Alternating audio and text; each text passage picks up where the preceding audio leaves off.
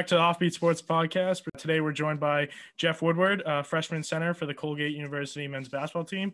Colgate Raiders punched their ticket to the big dance with a win over Loyola to uh, win the Patriot League. Uh, thanks so much for joining uh, joining us, man. Uh, we're really excited to have you on. Happy to be on. All right, uh, so I just want to start out by saying congrats on getting your bid to the tournament. Um, how does it feel to make the big dance in your freshman season? it's something really cool. It's obviously someone that I've dreamed of for a, lot, a long time, and I think most basketball players uh, dream of. You know, getting to uh, the level of this and being able to participate in March Madness and to be able to achieve something like this, especially my freshman year, is something uh, truly incredible. Yeah. So, uh, how's the bubble been so far? Like, has it been like uh, I know the NBA ones probably was probably much more advanced with all like the stuff, but is there any like cool stuff that uh, they got going on just so you guys don't get too bored? Um, they haven't had too much going on. I mean, obviously, uh, it's a pretty big logistical. Uh, uh, I to say not, yeah, I'll say nightmare. It's a logistical nightmare trying to yeah. get everyone organized and everything, especially with uh, the pandemic still going on. Um, but I mean, a lot of, I mean, for us at least, you know, this is a big week for school, so thankfully I've had at least something to do, even though you know might not be be the most entertaining in schoolwork. But um, I mean, the bubble's been. I mean, I can't complain. Obviously, we're we're here, and it's, it's been a fun experience. But it's certainly been interesting. Uh, uh, up at Colgate, you know, we're kind of more of a secluded, you know, off the beaten path university, not you know in a big city. We're kind of out in the middle of nowhere, um, and so you know we're used to having a little bit of a bubble-ish feel, uh, anyways. And then you factor in uh, the COVID, and well, we really tried to create a bubble up there on campus. So, I mean, it's not too different than what we've been experiencing when we've been back at school. But I mean, it's certainly been a really interesting and cool experience. Yeah. Um. So, um, you guys have actually been playing at a very like fa- uh, fast pace in your games, and it's been noted by like a lot of analysts that uh, when they're viewing your team. So, how do you think this can benefit your team moving forward in the tournament? Um, I definitely think that you know we do play with a really with a really fast pace, and we really do play you know a, a more up tempo up tempo style of play. However, we're not kind of just you know oh we need to run down and get up a shot in the first eight to ten seconds. We're really methodical with it. You know, if we do have a great shot uh, in the first you know eight, six, eight, ten seconds, you know we will take it because we have a bunch of really really good shooters and we have a bunch of uh, really good passers. I mean, have Jordan Burns, the all-time assist leader, running the show, and you know he's gonna find guys really easily. But if nothing's there, uh, you know we have no issue with you know settling down and getting into our offense, and that that I think is really gonna help us, you know, in this upcoming game because you know Arkansas really likes to play fast, and so do we. But we also have the advantage that we can slow it down if need be, and we can play at a slower pace and not really have as much of our game affected. Yeah. Um. So um, right now, you guys are on a 13 game winning streak. Um, you, uh, you finished season 14 and one. Um, uh, how do you hope to use this uh, momentum of the winning streak to uh, try and pull off an upset versus Arkansas first round? Um, I mean, we're just going to keep following the same formula that we've been following, you know, for this 13 game winning streak. And obviously, it's a, it's a little bit of a higher level opponent than, you know, yeah. your, your run of the mill Patriot League team or, you know, even, you know, championship game Loyola is a very high level team, but they're not really even, you know, there's kind of, there's obviously everyone knows that there's different levels to uh, yeah. Division One basketball. Everyone can hoop, but the size and the athleticism and things like that are really on different levels. And so we're just gonna buckle down and we're gonna play our style of play. We're gonna play fast, but we're gonna play smart. We're gonna play hard. We're gonna really try and lock in on defense and hopefully have a, a good shooting night. And that those factors will hopefully combine to give us a really good shot at getting the win. Yeah. Do you guys have any like certain uh, things you're doing to try and counter the that Arkansas team? Like, do you have any like um, defensive strategies that you guys that you guys will be implementing?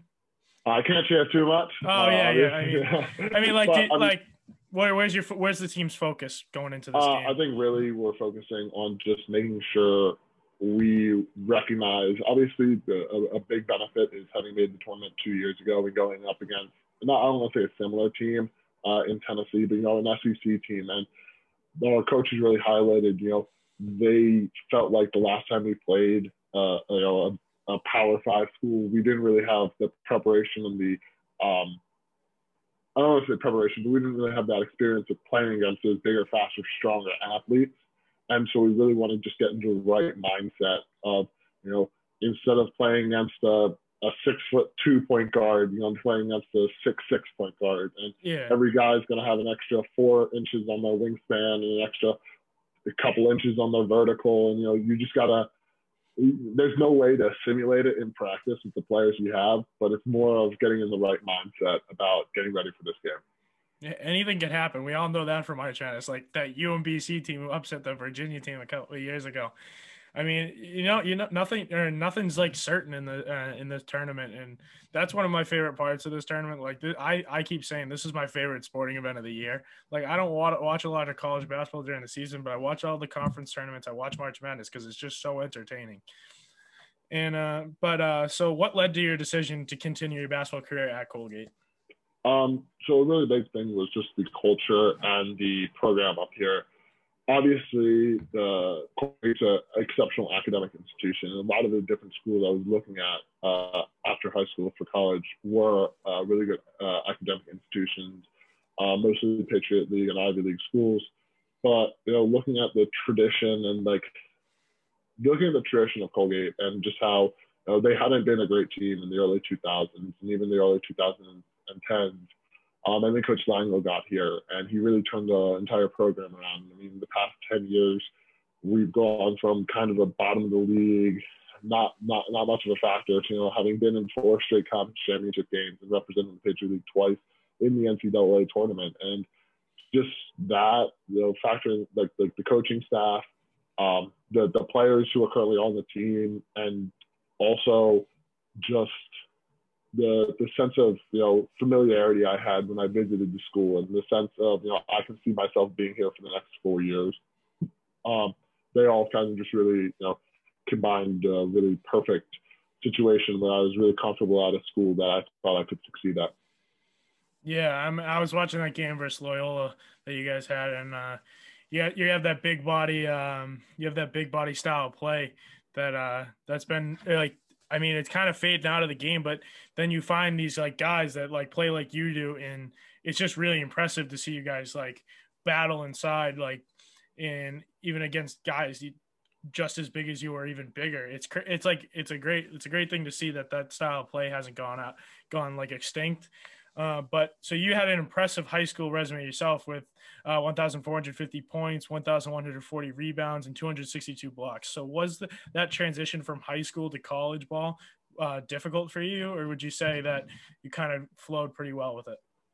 Um, I definitely think it was it was pretty difficult, and it was. I mean, it was made a lot easier by the guys on our team, and it was made a lot easier by the coaching staff. But I definitely, obviously, you know, coming in first day of practice, had all these accolades, had all these awards from high school, all these records. But you come in, you know, to Colgate, and you have absolutely nothing. You're back to low man on the totem pole. No one knows who you are. Obviously, people know who you are. You're on the basketball team, but you don't have a name. You don't have anything. You have a name, and that's about it.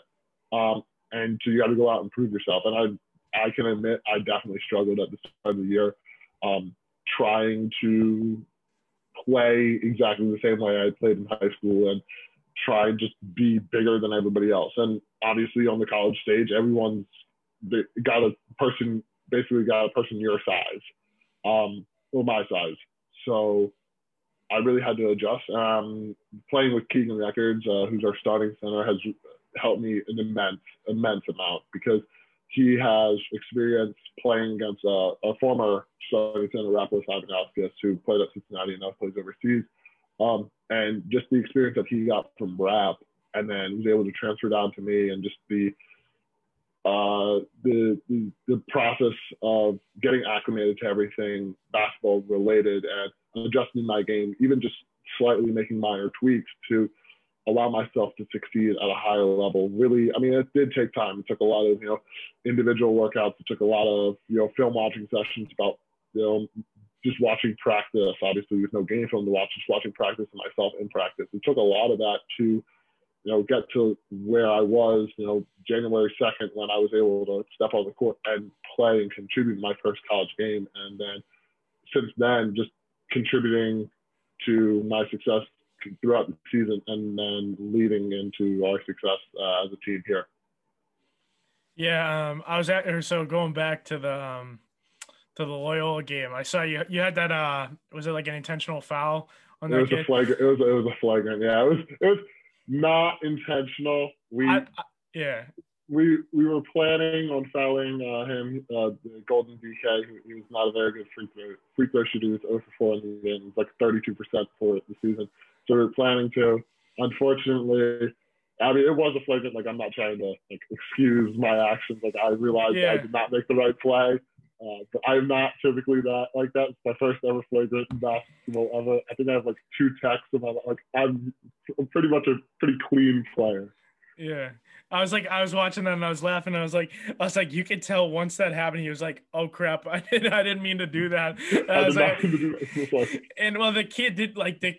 Honestly, it probably wouldn't have been that bad, but the kid just landed awkwardly, so Yeah. like it looked even worse than it was. And I was, I was watching, and I was like, that kid. Once he hit him, he was like, "Oh shit!" Like I, that did not go as I wanted It did to. not, not at all. Uh, I, I apologize profusely to, to, to Golden. I, I made sure that he knew I, I'm not Yeah. a dirty player. I try my best to, not, I mean, not only do I try my best, I, I like to think of myself as not a dirty player.